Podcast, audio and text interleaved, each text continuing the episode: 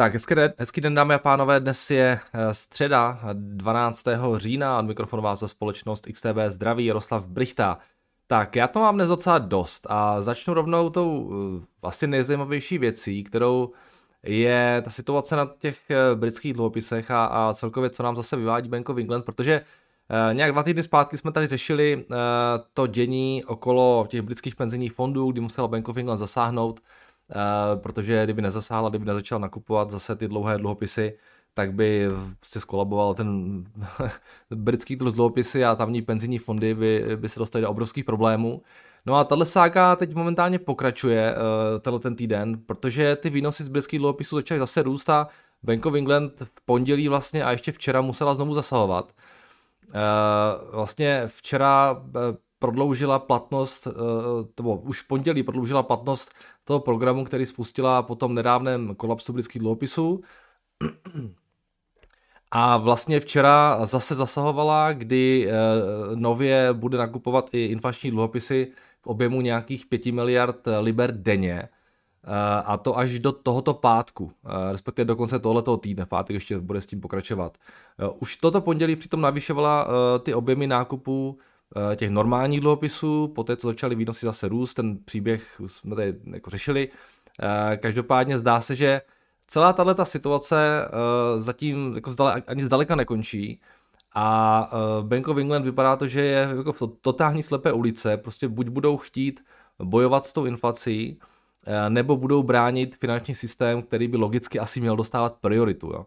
Bohužel cenou za uh, to zhoršení, nebo cenou za to, že budou pomáhat tomu britskému finančnímu systému, uh, je prostě zhoršení credibility Bank of England, delší období vysoké inflace, slabá libra a tak dále a tak dále, což není úplně nic moc závidní hodná situace, ale Bank of England momentálně prostě je v kleštích, protože pokud by těm penzijním systému, penzijním fondům nepomáhala, pokud by nezačal nakupovat ty dluhopisy, Eh, tak ty penzijní fondy začnou dostávat ty margin cally, budou to muset všechno prodávat a, tak, a tím se roztočí ta spirála, o které jsme tady mluvili ty dva týdny zpátky. Uh, Oni eh, to v, jakou, to, to, v jakých jsou kleštích Bank of England si samozřejmě moc dobře uvědomuje a že tam tady tohleto dilema mají, tak to, to samozřejmě vědí. A včera přišli s velmi zajímavým, docela nestandardním varováním právě pro ty uh, penzijní fondy, uh, kdy vlastně Andrew Bailey, šéf Bank of England, Eh, přišel, přišel s docela drsným vzkazem, podle kterého prý mají penzijní fondy tři dny na to, aby si své problémy vyřešili, protože banka bude do příštího týdne z trhu zase venku a pomáhat jim nebude. Což je teda drsný vzkaz. Eh, tady to mají doslova, eh, tady to řekl, and my message to the funds involved and all the firms involved managing those funds, dvojtečka, you've got three days left now, you've got, you've got to get this done.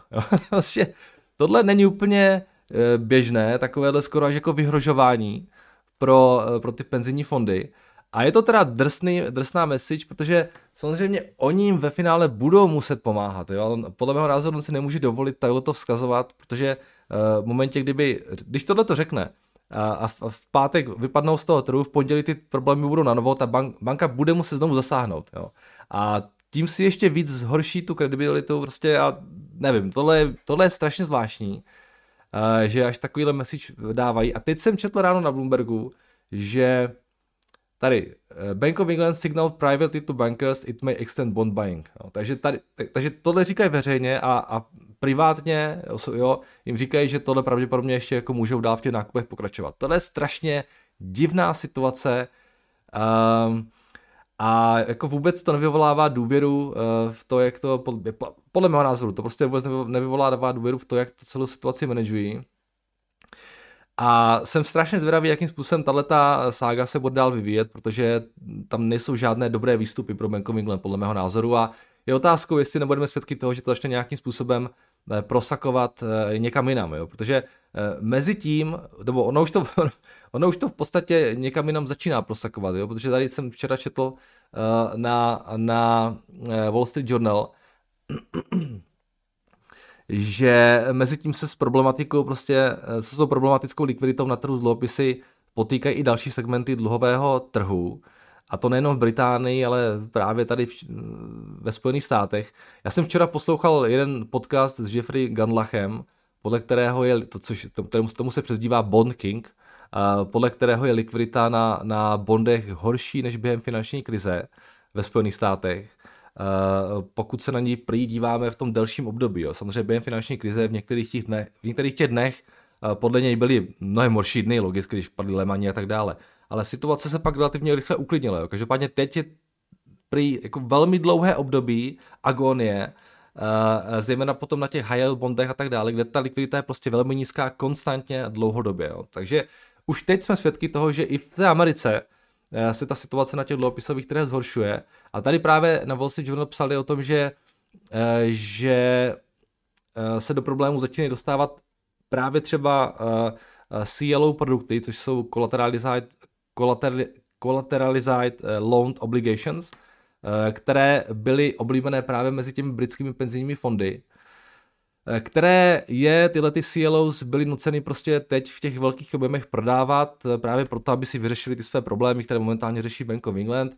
Celá ta situace kolem prostě likvidity na tom dluhopisovém trhu je, je, je velmi zajímavá a může to být rozhodně jeden z důvodů, proč nejenom Bank of England, ale ve finále třeba i právě americká centrální banka nakonec možná budou nuceny s tím utahováním skončit eh, dříve, než by původně chtěli. Jo.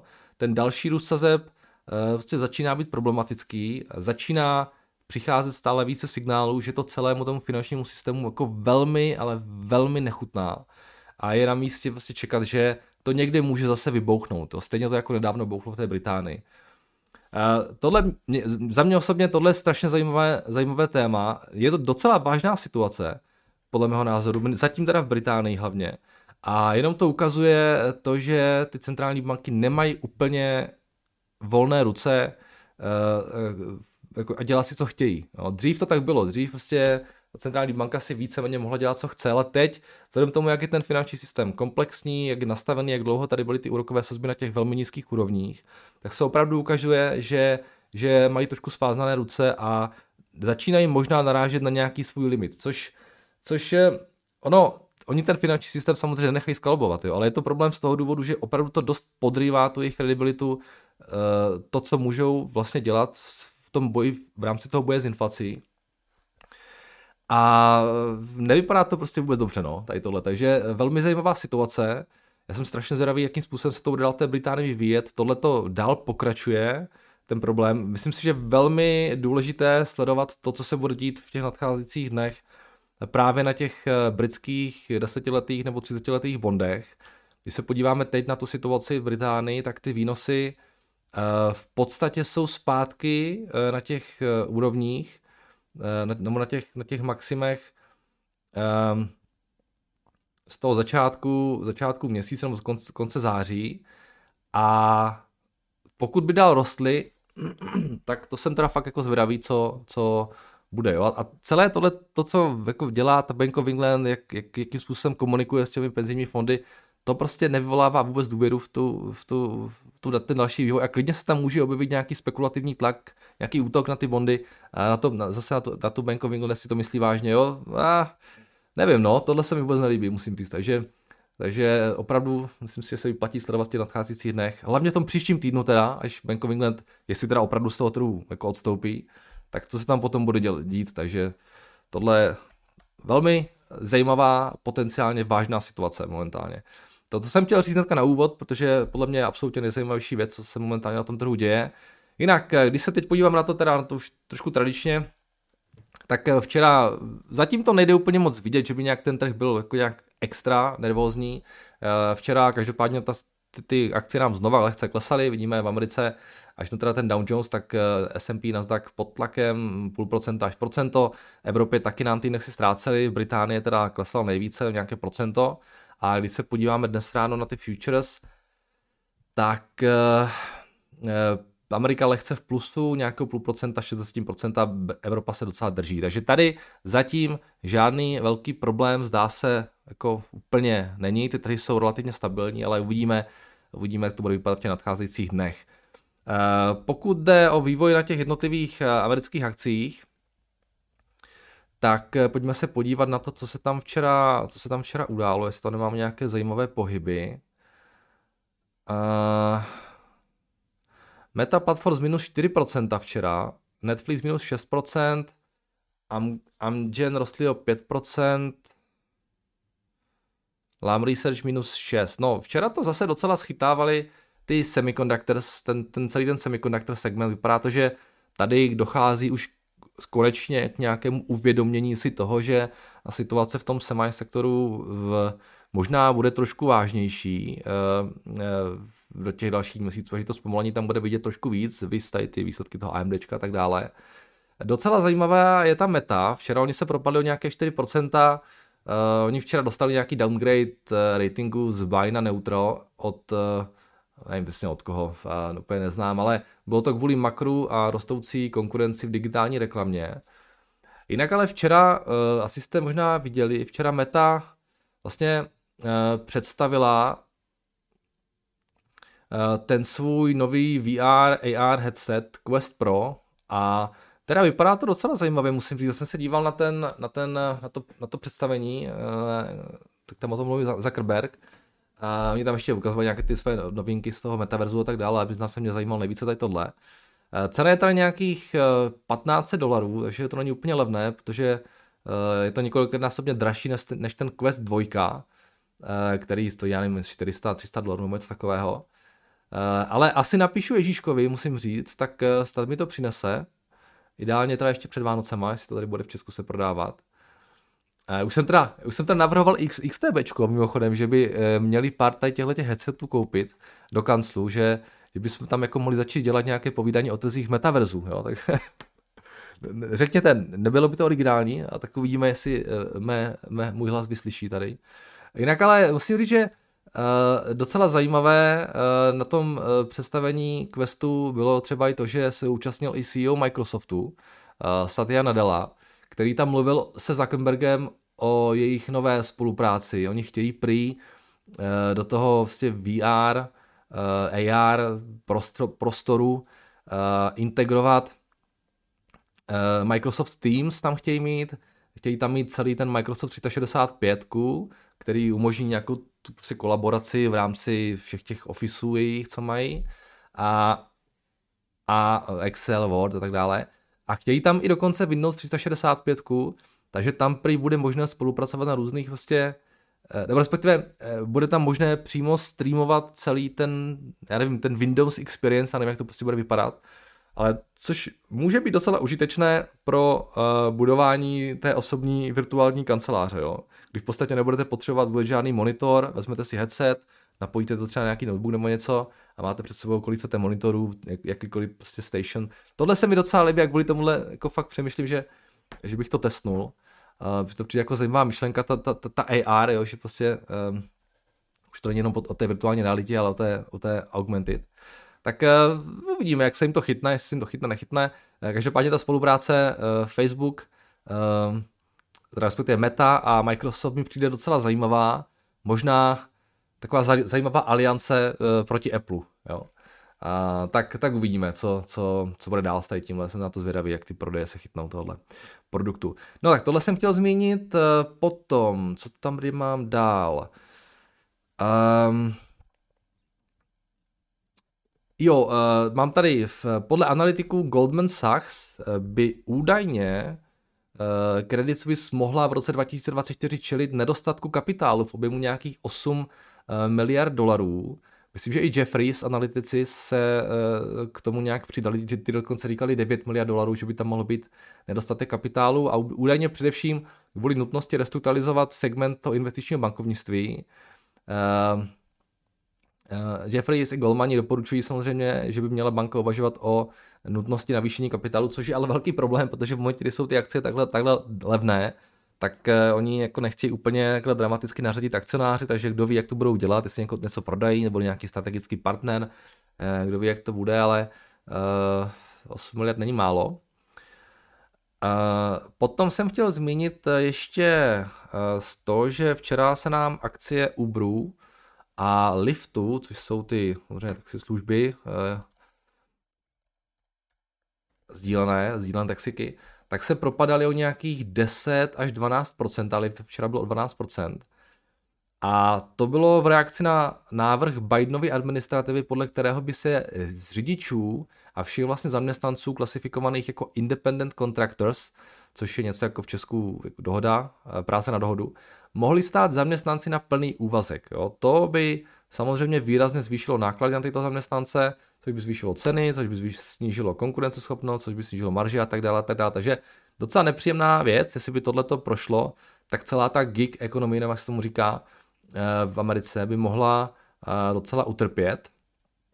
Eh, tak ty akce na to včera docela výrazně reagovaly. Uber už nějaký 24 dolarů. Ukažte, co vůbec ta akce dělá. No, tohle je docela smutný příběh, ten Uber musím říct, jako v těch posledních letech. Ale z nějakého důvodu, kolik mají tu valuaci?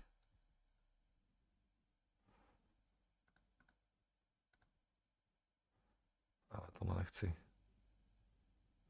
50 miliard dolarů, přestože pořád ty ztráty jsou teda obří, ale vypadá to, že příští rok, a tady už Bloomberg čeká nějaké světilko na konci tunelu a že by snad už mohli být zisku po těch, já nevím už kolika letech eh, ztrátových, ale vydělat zpátky ty peníze, které prodělali během těch posledních, já nevím kolika let, tak eh, to bude, to bude problém. No, každopádně 50 miliard market cap u tohohle, to jsem, to jsem chtěl zmínit. Potom, eh, pozitivní zpráva do tohle týdne ne, od, eh, nepřichází ani od analytiku JP Morgan. Jsem četl na Bloombergu, že eh, akcie, eh, akciové indexy eh, podle nich by prý mohly klesnout eh, ve čtvrtek až o 5% v reakci na příliš horké výsledky inflace, jo, které nás teda čekají. Jo, to znamená, pokud by ve čtvrtek ta inflace zase nějak výrazně přestřelila, což samozřejmě nevíme, ale pokud by tak bylo, tak by se podle nich ty akcie mohly propadnout až o 5%. Jo. Což, což ne, že bych podobným názorům přikládal nějaký velký význam, jo, ale myslím si, že to je docela ilustrativní um, ohledně toho, jak momentálně, jaký momentálně panuje na, na trzích sentiment jo, a jak moc se všichni té inflace bojí. Jo, ten další růst inflace děsí úplně všechny a teda ve čtvrtek nás velmi pravděpodobně čeká velmi zajímavá sánce, ať už ty výsledky dopadnou jakkoliv. No, takže jenom připravte se na ten čtvrtek, který může být opravdu docela volatilní. A potom poslední věc, co jsem chtěl ještě zmínit, která mě jako velmi zajímala a kterou jsem nezmínil včera. A, a to je, nevím, jestli sledujete to dění na Paypalu, Každopádně um, oni uh, zveřejnili nové Terms of Services, uh, myslím, že v, o víkendu to bylo, nebo konce minulého týdne, přesně nevím. A uh, tam, tam se uvedlo, tam, tam uváděli, že nově nebudou podporovat nákup uh, jakýchkoliv služeb, které údajně uh, se dopouští dezinformací a dokonce v nových podmínkách potom ještě uvedli, že budou uživatelům účtovat pokutu ve výši 2,5 tisíce dolarů, pokud budou dezinformace šířit. No. Oni asi doufali, že si toho nikdo nevšimne, ale to se teda strašně spletli, protože se kolem toho eh, spustil strašný shitstorm na sociálních médiích a vůbec na médiích prostě přes víkend. Jo, vlna kritiky ze všech stran. Bývalý CEO společnosti já tady mám ten jeho tweet. David Marcus uh, dal tenhle ten tweet, ve kterém v podstatě kritizoval, uh, že to je úplně proti všemu, uh, jo, proti, že, to, že, že to je úplně proti všemu, za co ta firma jakoby stála, nebo v co věřila, když tam ještě byl on, a že s tím prostě nemůže souhlasit. Ke kritice se přidal i Musk, byl tam, myslím, i David Sachs, taky bývalý prostě jako zakladatel nebo vysoký jako zaměstnanec um, PayPalu a všichni začali prostě kritizovat, na, na Twitteru potom začali prostě trendovat uh, trendovat téma jako bojkot PayPal a tak dále.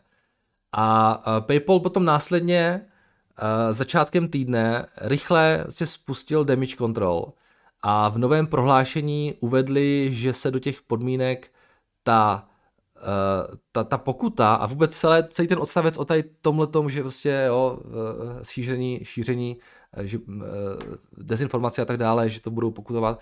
Takže se to tam prý dostalo úplně náhodou, že to byla chyba. Takže to neplatí. Což je teda upřímně velký cringe a nikdo, nikdo jim moc nevěří. Jo. Jak říkám, přes víkend se začali jo, šířit hashtagy, bojkot PayPal a tak dále. Začali k tomu vyzývat i různé osobnosti, zrušte si PayPal účet a PayPal potom začal nezvykle, nezvykle prodlužovat transfery nějakých větších objemů peněz, které ty lidi začali vybírat, což jako ty lidi naštvalo potom ještě více a to taky nevypadá úplně dobře. No a uh, zajímavá situace, ty akcie, akcie na to reagovaly samozřejmě, PayPal v pondělí ztratil nějakých 6% nebo něco takového. 6%, v, eh, nebo už ten pátý ztratil 4%, potom 6%, včera ještě nějaký 2%. A je to taková zajímavá epizoda. No, kdyby uh, se fakt stalo, že nějaké větší procento lidí, co uh, ten účet uzavře, tak začali nebo kdyby, kdyby nějaké větší procento lidí od nich začalo odcházet, tak to pro ně může být potenciálně problém, protože oni um, samozřejmě manažují likviditu tak, že část těch svých depozit investují do cených papírů, a na kterých potom mají nějaký úrok, což je celkem důležitý zdroj jejich příjmu, jo, ten úrok, který oni mají. V podstatě to, že PayPal má, má peníze od vás a neplatí vám nic, tak to je velká část jejich příjmu, že ty peníze někam investují a mají z toho nějaký prachy.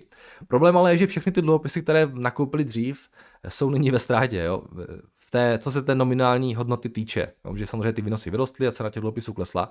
A pokud to drží do splatnosti, tak to není velký problém, ale pokud by je trh právě nutil, nebo právě ti klienti nutili z nějakého důvodu, že to budou muset začít prodávat a nějakým způsobem jako tu likviditu manažovat, aby prostě měli ty peníze k dispozici, tak ta ztráta proteče přímo do bottom line a uh, to asi nebude vypadat moc hezky. Jo. Takže docela zajímavá situace na tom PayPalu, já samozřejmě nevím, jak moc lidí odchází a jak se ta situace bude vyvíjet, ale určitě ten jejich earnings call za to třetí čtvrtletí bude vypadat velmi zajímavě. Já jsem zvědavý na to, to si 100% poslechnu, eh, co tam k tomuhle tomu budou říkat a já jsem zvědavý, kolik třeba, jestli tam bude nějaký jako materiální dopad eh, na ten počet klientů a ten nějaký odliv třeba depozit Spíš bych si typnul, že moc velký ne, ale to, že začali jako eh, prodlužovat ty, vý, ty výběry depozit no, těch, těch svých peněz, tak to je zvláštní a o něčem to svědčí. Tak uvidíme, uvidíme. Jenom takový možná tip eh, do budoucna, až budou ty jejich výsledky, tak eh, se na to možná potom podíváme. Tak, a to je vlastně všechno, co jsem já chtěl k tomu uh, tak nějak jako zmínit, co jsem tam měl připravené, měl jsem to docela dost, ale myslím, že se teďka dějí docela zajímavé věci, takže proč ne, trošku jsme si to natáhli. Uh, jinak, eh, když se podíváme na eh, FX, tak kde to máme? Na ten včerejšek, tak Libra se docela drží, postupně nám klesá, ale zatím relativně klid, tak bude to zajímavé samozřejmě sledovat v souvislosti s tím dalším vývojem na těch britských dluhopisech. V Evropě taky poměrně klídek, včera žádné velké změny tam nebyly, eurodolar nějakých 0,97 a když se podíváme dále, Japonec ten už je, prosím pěkně, uh, nad tou cenou, na které nám Bank of Japan intervenovalo, takže uh, tak co, spíte tam nebo co děláte v Japonsku? Tak jestli tady nebudou intervenovat teď, tak to taky asi nebude úplně vypadat dobře a možná je budou zkoušet i nadále ti tradeři. Takže už nějakých 146 za dolar, Bank of Japan zatím v klidu. A tohle je Kanaděn z 1,38, tady žádná velká změna po tom včerejšku a těch dalších minových párech včera eh, taky ta seance byla relativně v pohodě.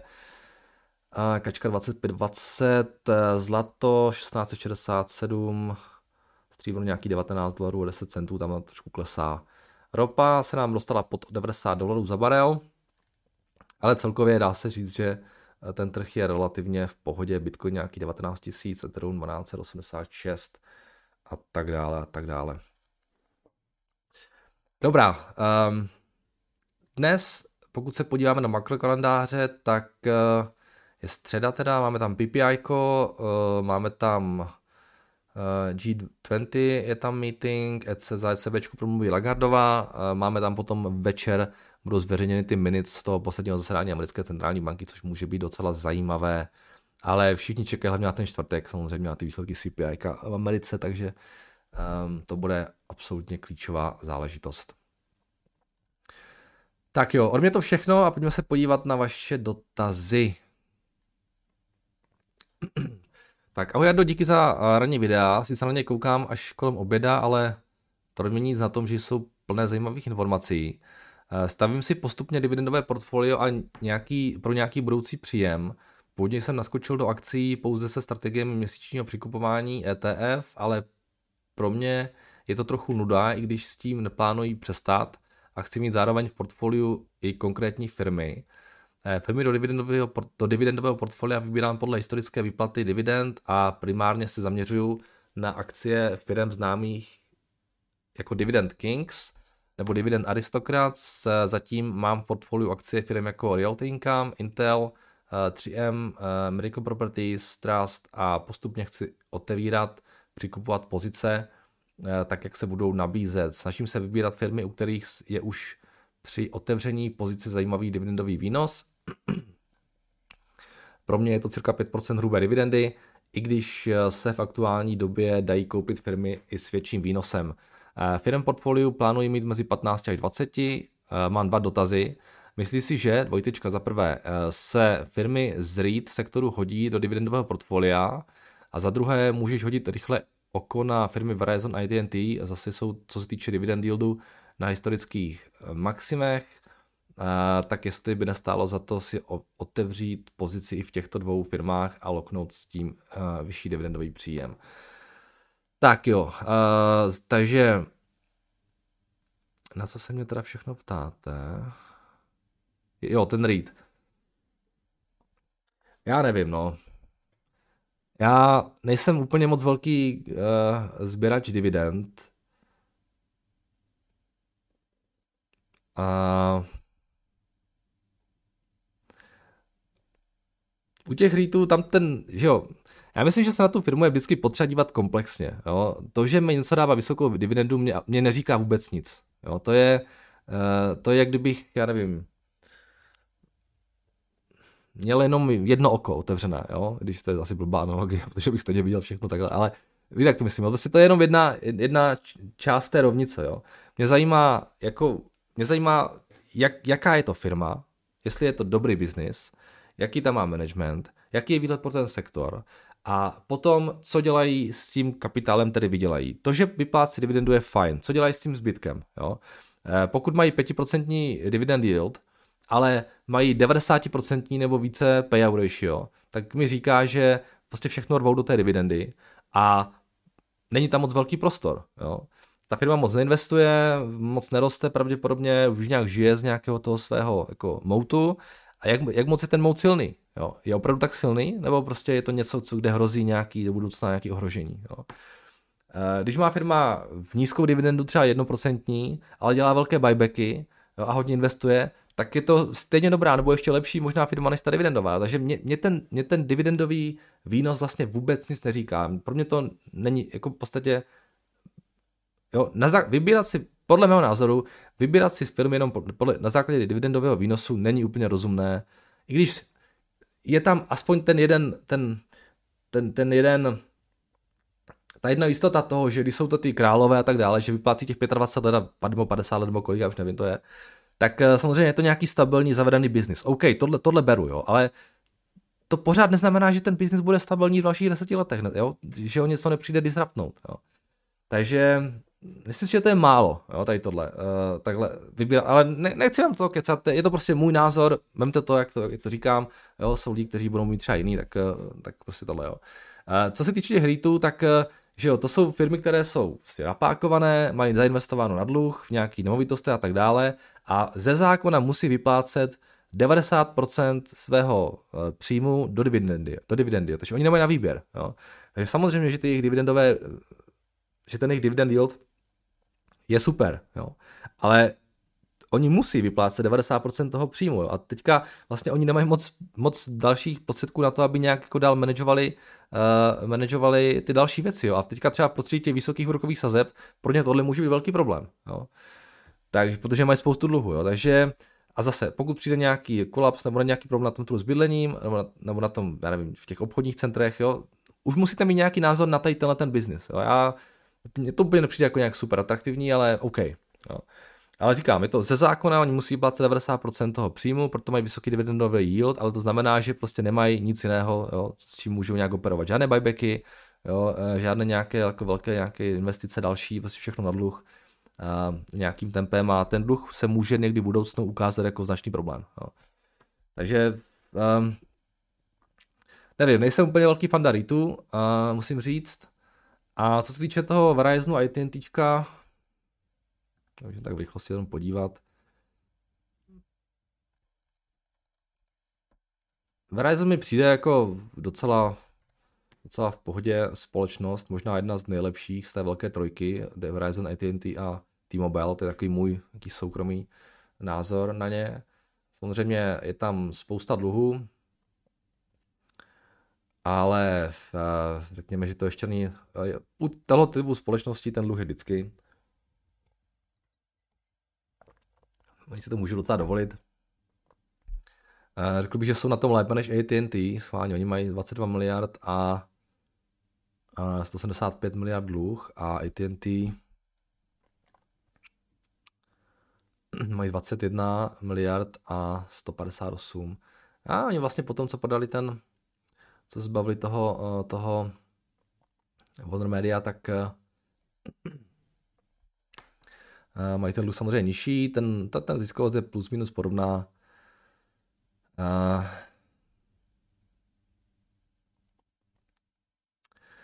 Tohle, ten Verizon a AT&T jsou asi těmi aristokraty, kteří ten mode mají docela silný. A tyhle ty firmy, když už chcete tuhle tu strategii jet, tak eh, tam asi do toho portfolia patří. Kdybyste mi řekl, sestav, sestav, mi, eh, sestav mi portfolio nějakých ak- dividendových akcí, tak eh, bych je tam asi zařadil.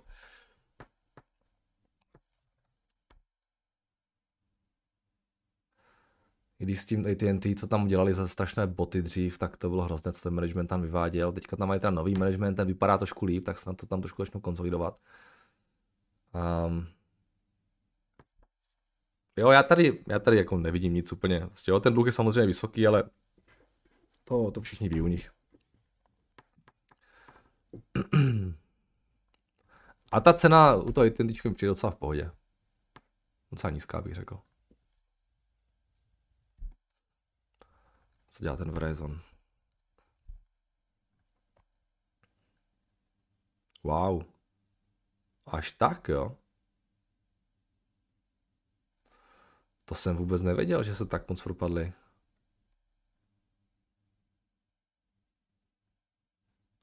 OK, tohle mi přijde dobrý. Jo. Se za ně dlouho nedíval, ale to jsem nevěděl, že až tak moc dolů. Proč? Co se tam děje? To je všechno jenom jako...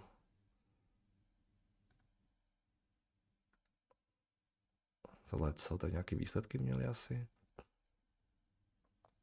No, nějaký slabší výsledky.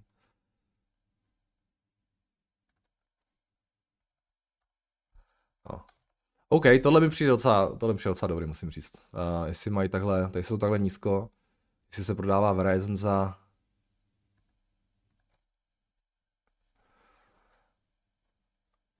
150 miliard. No dobře, no, Enterprise value je tam nějaký 325. Um, no, no, tam je prostě, tam je prostě problém ten dluh, no. Jakože to Enterprise value je vysoké, jo. To earnings může vypadat nízký, ale ten Enterprise value je vysoký. Ale zase, oni mají docela staying power, takže u nich bych jim to i odpustil. Ten, ten, ten vyšší multiple, co se to Enterprise value týče, schválně kolik to je kalkulačka rychlosti. 325 děleno, já nevím kolika, třeba 20 miliardami dejme. Jaký 16, 16 uh, pokud bychom brali to PE z toho enterprise value, tak je to jaký 16. Uh,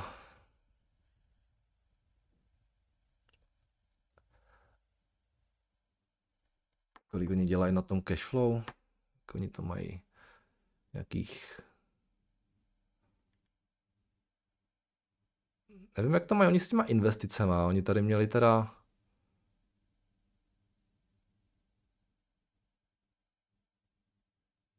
se měli ta brutální ten capex, ale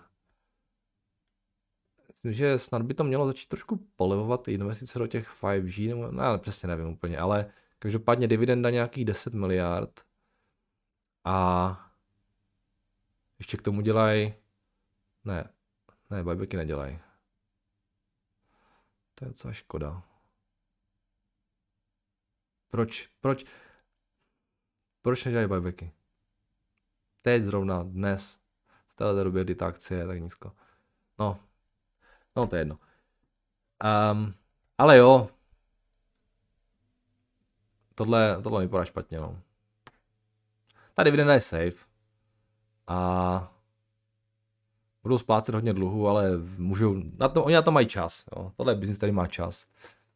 A ta dividenda 7% nebo kolika. No a teď mi třeba řekněte, jo, tak eh, OK, bavíme se tady furt o tom Česu, jo.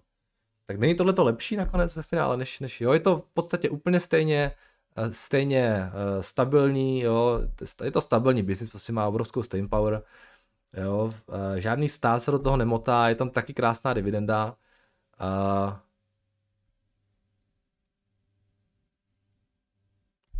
a je tam podle mého názoru největší upside než, než v nějakých. A to je jedno, jdeme do čas. jdeme dál. Já dneska nějak moc mluvím. Tak, dobré ráno, Jardo, chtěl bych se ptat, jak se spokojený s pozicí v té bance a jestli jste dokupoval. Tome, úplně jsem s ním spokojený, dokupoval jsem to jen v tom červnu za těch 150, co to se vrátilo, takže pokud to bude níž, tak určitě přikoupím něco víc, ale, ale zatím, zatím to níž moc nejde. Ale jinak eh, tam všechno funguje podle mého názoru hm, dobře.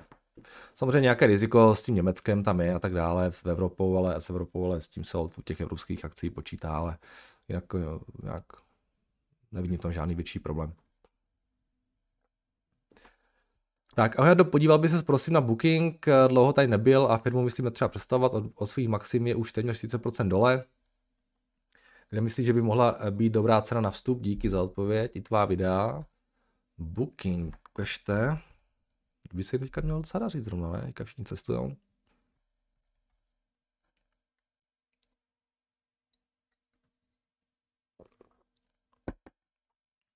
No, tady to do toho rostlo do toho roku 2021, jako začalo zase klesat nějakých 16,34. Ukažte.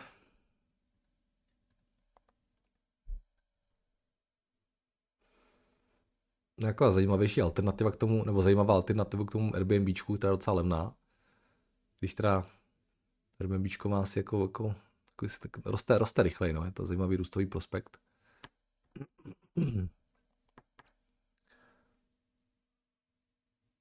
Jaký, kolik oni dělají, nějaký 4 miliardy třeba. Uh, ten multiple je tady kolik? Nějaký 22, 17, 13. No, jako dobrý. Um, teďka takhle těch levných firm v tom, v tom tech sektoru nebo v tom, v tom travel a tak dále je spousta, takže uh, já na nemám nějak úplně na ten business model názor, nějak jsem mi hlouběji nestudoval, samozřejmě znám, vypadá to docela zajímavě, uh, využívám to taky občas a je to velice capital light model samozřejmě, vydělávají pěkné peníze, nejsou nějak super drazí, nemají žádný dluh, to enterprise value je tady dokonce ještě nižší než market cap, takže proč ne? Myslím, že to může být docela, že to může docela fungovat. A samozřejmě teďka ta recese jo, a tak dále, tak vyvolává nějaké obavy, všechno to klesá, vidím sazbám, takže se jich to týká i jich. Teď je prostě potřeba vybírat si ty firmy, no, kterým věříte dlouhodobě. Jo? Uh, ty ceny jsou v pohodě u spousty společností. Uh, a pokud si budete ty správné koně a budete u nich dlouhou dobu a vyjde vám to, tak uh, budete asi možná spokojení. Jestli to je booking, proč ne?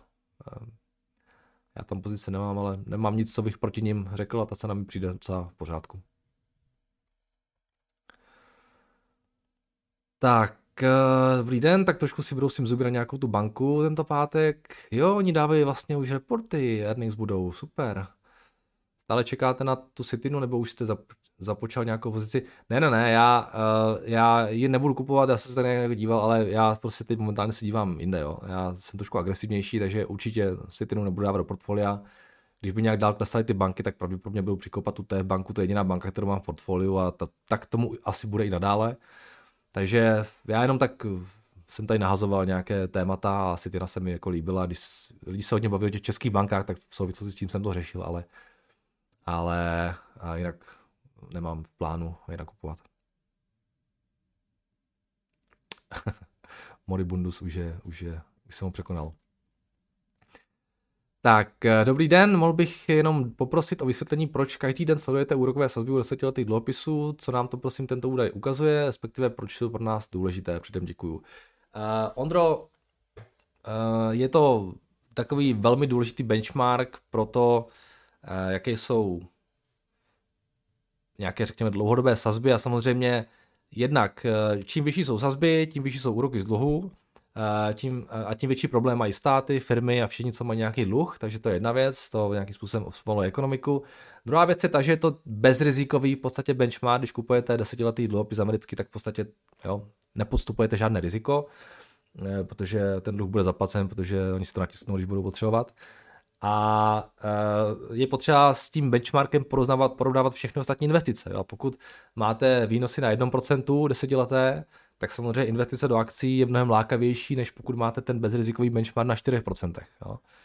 E, jo, takže e, ty výnosy jsou strašně důležité, protože to prostupuje do celé té ekonomiky, ovlivňuje to očekávaný výnos na všech aktivech.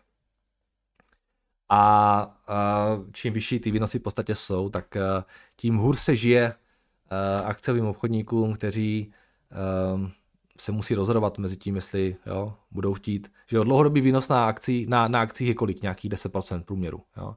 No a pokud uh, u těch dluhopisů desetiletých vyjde z 1% na 4, tak samozřejmě jo, jsou mnohem atraktivnější než, ty, než byly dřív a proto od, od nějaký odliv kapitálu z těch rizikovějších aktivit tady těch bezrizikových prostě nastává a, a vidíme, že ty akce na to reagují negativně. Jo. Takže je to, je to obecně ty dluhopisy a ty výnosy dluhopisové a samozřejmě i ty úrokové sazby těch centrálních bank, které mají bezprostřední dopad na ty dlouhodobé výnosy, to je v podstatě alfa a omega toho, co se na těch finančních trzích děje. Jo? To je to nejdůležitější, co máme. Jo? Centrální banky, úrokové sazby, eh, dluhopisy. To jsou, ty centrální banky jsou tím, tím eh, prvkem, který, tím umělým prvkem vlastně, který tam vstupuje do toho trhu a který s tím pořád nějakým způsobem manipuluje a výsledky těch manipulací uh, vidíme teď, jak ten trh je vlastně je strašně předlužený a všude samý problémy a tak dále. Takže je na dlouho, no, ale je to, je to velmi důležitý, důležitá, důležitá věc tady tohle. Tak u těch tabákových firm bych se vsadil, že se to projeví tak, že kuřáci místo jedné cigarety vykouří dvě, protože jim to bude prostě chybět. Jo, eh, tohle Petře, na tohle, na, tohle mě taky napadlo, že by se klidně mohlo stát. To by bylo, vlastně, vlastně by mě to ani nepřekvapilo, protože by to byl zase takový krásný unintended consequence Eh, těch politických různých opatření, které ve finále vždycky způsobí více škody než užitku. Uh, takže tohle by bylo docela, dost, jako docela zajímavý paradox a uh, asi by to nebylo poprvé, kdyby nějaká politika ještě celou tu situaci zhoršila. Jo. Tím mám na mysli boj proti tomu, aby lidi Eh, samozřejmě neměli rakovinu, způsobí to, že bude víc rakoviny, protože lidi budou více kouřit, jo? Eh, protože jim bude chybět nikotin. Proč ne? Mně by tohle dávalo perfektní smysl a nebylo by to ani poprvé, ani naposled, co by se něco takového mohlo stát, ale nevím, jo? samozřejmě uvidíme, jaký bude ten finální dopad, těžko říct, jo? ale klidně by to mohlo být jeden z těch outcomeů, proč ne? Nebo začnou přecházet nějaké ty elektrické cigarety a, a tak dále. Nevím, těžko říct. Tak, dobrý den, Jardo, zajímal by mě váš pohled na, do Bloombergu na švédskou společnost MIPS AB. Firma vyráběla přilby uh, se svojí patentovanou technologií MIPS. Uh, MIPS je odpružená vložka z kořepina, která lépe chrání mozek. V roce 2009 změnila firma strategii a svůj systém nabídla dalším výrobcům. Dnes je skoro nemožné najít helmu bez tohoto systému. Pár výrobců se snažilo přijít s podobným systémem, ale kvůli soudním sporům od toho opustili. Firma pěkně roste, fajn marže, díky se daří. OK, zajímavé. Takže zjevně těží z nějakého asi teda typu patentu. Teď je otázka, jak dlouho jim ten patent ještě vydrží, protože v momentě, kdy vyprší, vyprchá, tak uh, už to bude potom moc vyrábět, kdo chce. Takže na tohle samozřejmě jako pozor. Uh, MIPS. Vůbec neznám tady tohle.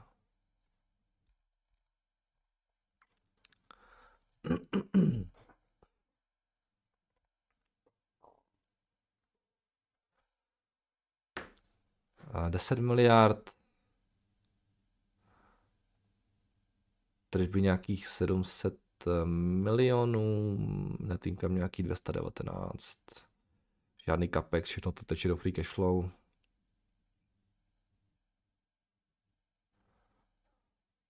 Nevím, jestli tam něco vyrábí, nebo jestli tam nějak jako žijou z nějakých těch píček, nebo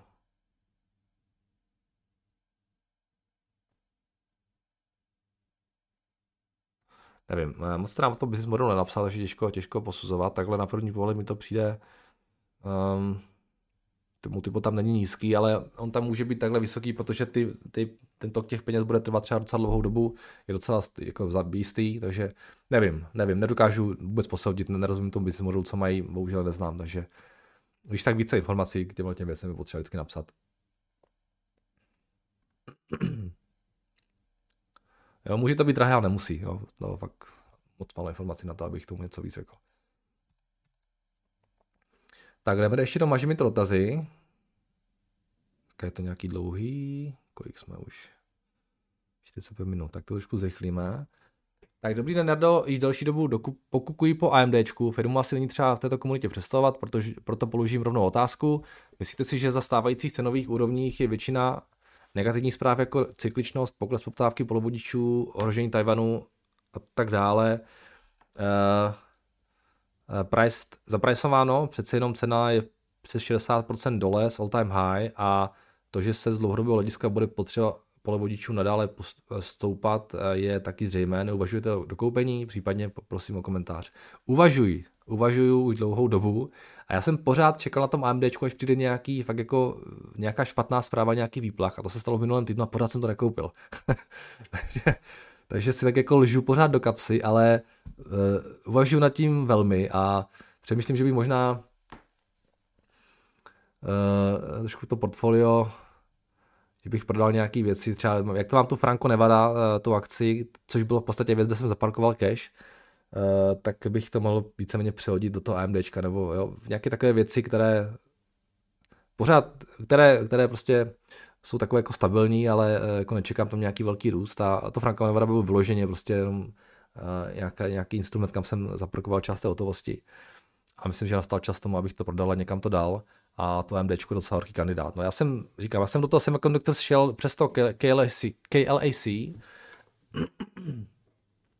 ale to MD mě nějaký láká, no, musím říct.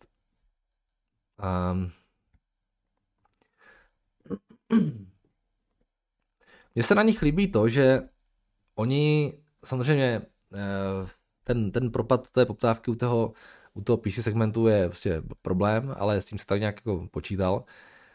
Líbí se mi na tom, že jim docela dostou ty datacentra a to je segment, který podle mého názoru jako může pěkně růst i nadále, asi třeba ne tak moc jako v těch minulých dvou letech, ale ten růst tam vidíme nadále a hlavně se mi líbí, že oni můžou růst taky díky tomu, že získávají ten market share od Intelu. No. A tam taky já vidím ještě nějaký prostor, teda musím říct. A líbí se mi, jo, všechno na nich. Management se mi líbí, Eh, to, že jdou do toho Xilinxu, tady koupili, že chtějí pravděpodobně se trošku více zaměřit na ten, na ten segment eh, jako těch, těch nějakých dalších čipů, jo, nějakých těch, já nevím, jak se jmenuje, ale chtějí dělat ty eh, jako více navrhovat čipy pro ostatní třeba firmy a tak dále. Což je trend, který asi do budoucna hm, jako bude trošku frčet. Na druhou stranu, abych nebyl jenom pozitivní, co mě u nich vždycky trošku jako trápilo a proč jako úplně, já, já tam mám malou pozici, ale, ale nikdy jsem to nebyl úplně schopný jako moc navýšit, jinak to AMD bylo furt drahé, jo, takže pak jsem se na to vykašlal a teďka se tam dostávám. Ale co mi vždycky trošku vadilo, nebo mi trápí, je ten, je ten, ten trend s, jednak přechod na ty custom čipy, kdy si Apple, Microsoft, prostě Google, Amazon dělají své vlastní čipy, je to těch data center. To je trošku něco, co jak jako, no, si říkám, jak moc to ovlivní ten jejich business, ale naštěstí to AMD bylo, je stále relativně malé v tom segmentu, ono je celkově relativně malé, porovnaní třeba s tím, jaký market share má Intel, takže tam, tam jako vidím nějaký prostor. A potom si říkám ještě ten přechod na ty ARM procesory, jo, z těch, těch x86 uh, uh, na ty ARM, které, který je taky docela jako takový trend, jo, a říkám si, jak moc to do budoucna eh, bude ovlivňovat ten jejich biznis. No a nedokážu to úplně prostě posoudit, jo. Takže to je pro mě trošku věc, která vždycky mi u nich tak nějak jako vadí a, a protože tomu moc nerozumím, tak uh, jsem tak jako opatrný a ale líbí se mi hodně, no. Ale pořád to ve mně bije, jo. Jestli víc investovat do té, do té infrastruktury nebo jako se zaměřit i na tady tyhle ty uh, end producenty, uh, na ty koncové producenty těch, těch mikroprocesorů, ne, nevím, no. Ale čím víc to AMDčko klesá, tím více mi to líbí, no. Takže taky nad tím přemýšlím. Tak, eh, Pákové ETF. Dobrý den, v první řadě díky moc za každodenní komentáře a zajímavé postřehy. Vím, že se zajímáte především o individuální akcie, přestože, přesto bych se vás rád zeptal na váš názor na ETF s tickerem DBPG. Eh, je to teda X-Tracker s S&P 500 dvakrát leverage daily swap. Eh, zjednodušeně řečeno, toto ETF zdvojnásobuje výkon indexu S&P 500, samozřejmě oběma směry, takže pokles indexu 20% by měl znamenat propad investice o 40%. Eh, tuto rizikovost si uvědomuju a jsem ochoten akceptovat při dlouhodobém horizontu okolo 20 let a zastoupení v portfoliu eh, jen pár jednotek procent, určitě do 10 let pouze při dosažení úrovně poklesu indexu 40% od maxim bych uvažoval o navýšení až na 20%. Oproti fondům s fyzickou replikací indexu, eh, navíc u swapových ETF hrozí riziko protistrany, ale neumím posoudit jeho reálnost nebo jeho reálnou velikost. Eh, výhodou oproti tradičním pákovým instrumentům je naopak to, že se můžu dostat nejhůře na nulu. To TTF existuje již od roku 2010 a aktuálně je v něm téměř 200 milionů dolarů. Vzhledem k povaze instrumentu a dlouhodobé výkonnosti eh, mi TER ve výši 0,6% přijde velmi slušné. Eh, co myslíte, dává smysl v dlouhodobém horizontu u takové investice uvažovat a nebo byste se tomu raději vyhnul? Moc krát díky, ať se daří. Jarda. No tak páková ETF, to je kapitola sama o sobě. Uh, tak samozřejmě pokud ETF, pokud ten podklad poroste další 10 let nějak rozumně při nízké volatilitě, tak to může být super investice. No. Ale to je to, na to si musíte odpovědět. Jo. Eh, ty pákové ETF mají své nevýhody, jedna z nich je to, že navíc ta, jo, vy ani nechcete ani, aby to bylo nějak jako moc volatilní, protože ten, ten, ten rebalancing prostě v rámci té volatility vás taky může potom stát nějaké peníze.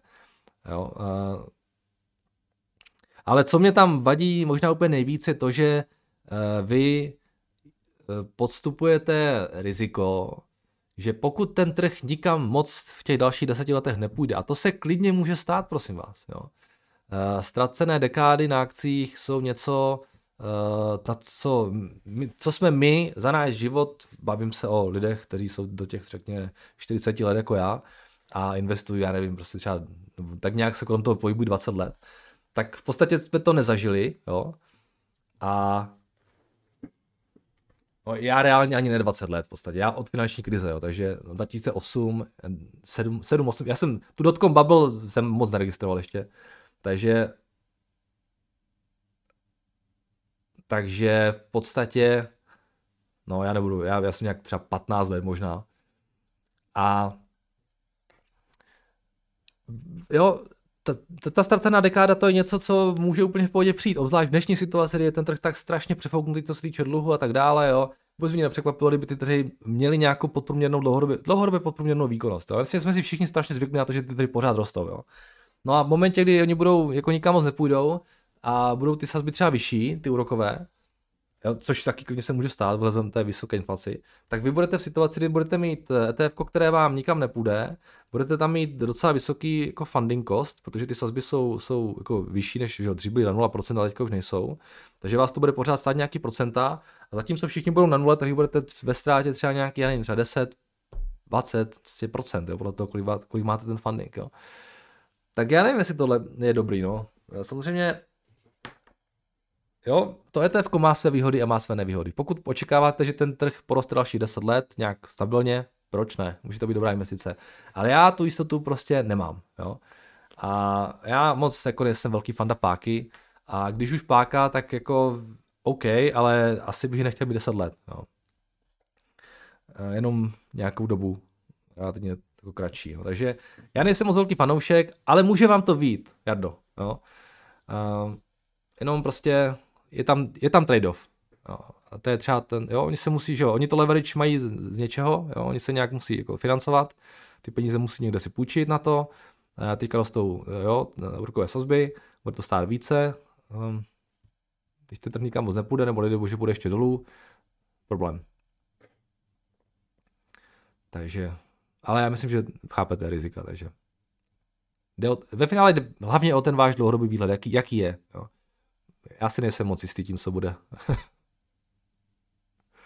Doufám, že to bude dobrý, ale, ale říkám, mě by nepřekvapilo, kdyby teď v nadcházejících letech uh, se to nikam moc nehýbalo a, a ten trh jako zklamal spoustu lidí. Ale já mám tak nějak už přirozeně jako bearish bias dlouhodobě celý život asi, takže mám, mám bearish bias, ale, nesnažím, ale, ale moc se to neprojevuje na mých investicích, protože si uvědomuji, že uvědomuji se, že být optimistou se vyplatí, takže investuji, jako by byl optimista, ale, ale mám bearish bias pořád. tak, ahoj Jardo, ocenil bych tvůj pohled do Bloombergu na CD Projekt, jedno z mých nejoblíbenějších herních studií. Eh, co hrát, to příběhová pecka, firmě se zadařil nový seriál Cyberpunk, Ed, Edge Runners, to vůbec něco je, a hra, Cyberpunk 2077, to samozřejmě znám, se nyní umístuje na předních příčkách aktuálně nejhranějších her. Je přislíbeno rozšíření a také plnohodnotné pokračování příběhu. CD Projekt navíc oznámilo, že pracuje na pěti nových zaklínačských hrách asi teda, takže studio nelení. Eh, je za tebe akcie správně naceněná, nutno říci, že poslední měsíc akcie vyrostla o desítky procent, ale stále se nachází hluboko pod vrcholem z roku 2020. No my jsme tady měli nedávno, já jsem se o nich bavil, že už to docela pěkně vyklesalo. Říkáte, že to moc vyrostlo, jo?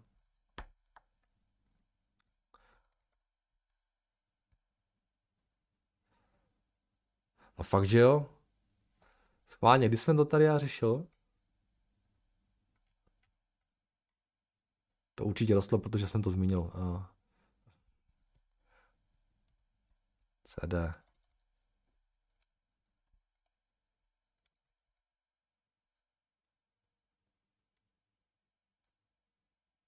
Devátého, co to je? Ne, 8. září. To byly ty výsledky. No No tak to je sranda, já jsem to, tak to jsme tady chytli úplně dno, jak jsme to tady, jak jsme to tady zmiňovali naposled. A nevím, proč to tak roste teda, upřímně, eh, vůbec, já to já, já zase tak nesleduju, jako, ale tohle je docela zajímavé, ten, ten nárůst, jestli něco vydali nebo ne. A každopádně, já když jsem to už tady říkal v tom září, tak, eh, tak, jsme, tak, jsme, tak jsem říkal, že ta cena asi už je trošku v pořádku, ale upřímně, myslím, že jsem taky říkal, že mně se, to, mně se tenhle ten typ investice prostě moc nelíbí. Jo? A to proto, že je to hrozně random a, a že potřebujete, aby oni pořád produkovali uh, dobré, dobré věci a uh, já nevím, mně se, mně, se, mně se obecně ty herní studia jako investice moc nelíbí. Um, ale to víte, že to může fungovat, pokud prostě budou dávat samé dobré hry a budou na tom vydělat spoustu peněz, tak, tak proč ne, jo. Eh, s tím Cyberpunkem vím, že když byl ten release tam 2020, tak jsme tady taky řešili, že to nebyla žádná sláva, tak tam, mě to tam docela jako pokazili, ale pak to všechno asi jde do pořádku, takže je OK. Um, Jo, to je vždycky, to je rok, potom mají rok, mají, mají prostě nějaký příjmy 200 milionů, pak přijde nějaký rok, kdy budou mít prostě třeba tady měli miliardu, jo. A, a teďka, to se hrozně blbě odhaduje, Eh, jak moc ty přehry budou úspěšné a jak moc budou schopni dělat, opakovat tyhle ty roky, jak byl 2020. A samozřejmě vzhledem k této valuaci, kterou tady momentálně, jako co momentálně dělají nějakých 250 milionů, tak to vypadá docela draze, jo, ale stačí pár takových dalších hitů a nemusí to být drahé. No já, já nevím, no. Já nejsem úplně velký fanda těchto těch typů investic na mě to bylo, na mě to bylo drahé i v tom září, musím říct, jo. To, takže, nebo drahé, asi ne, asi to bylo už jako normální, ale, ale stejně mi do toho nešel. Jako. Takže ty to, to vyrostlo, nevím, no. Já nedokážu posoudit, jak, jak budou schopni, jaké hity budou schopni dělat do budoucna. Uh, mají docela pěkný track record, samozřejmě ty Witchery a, a ten Cyberpunk jsou fajn, jsou, jako, ty, ty fungovaly pěkně. Um, ale už u toho, u toho, u toho releaseu toho Cyberpunku, tam to by takový nějaký red flagy, tam prostě oni nějak moc tlačili na to. Uh, Vím, že tam byly nějaké neschody, jestli si dobře zpamatuju v tom managementu, ohledně toho, jak rychle to pustit a jak moc za to tlačit. Nevím. Těžký. Tohle, jak říká Buffett, že Buffett má vždycky na tom svém stolečku ten svůj, ten svůj uh, takový ten box, kde, na, na kterém je napsané too hard, kde dává všechny ty myšlenky, uh, které jsou příliš těžké a kterých prostě neví. A tohle, kdybych já měl taky ten, takový box, tak tohle tam, tohle tam rozhodně dám. Tohle je too hard.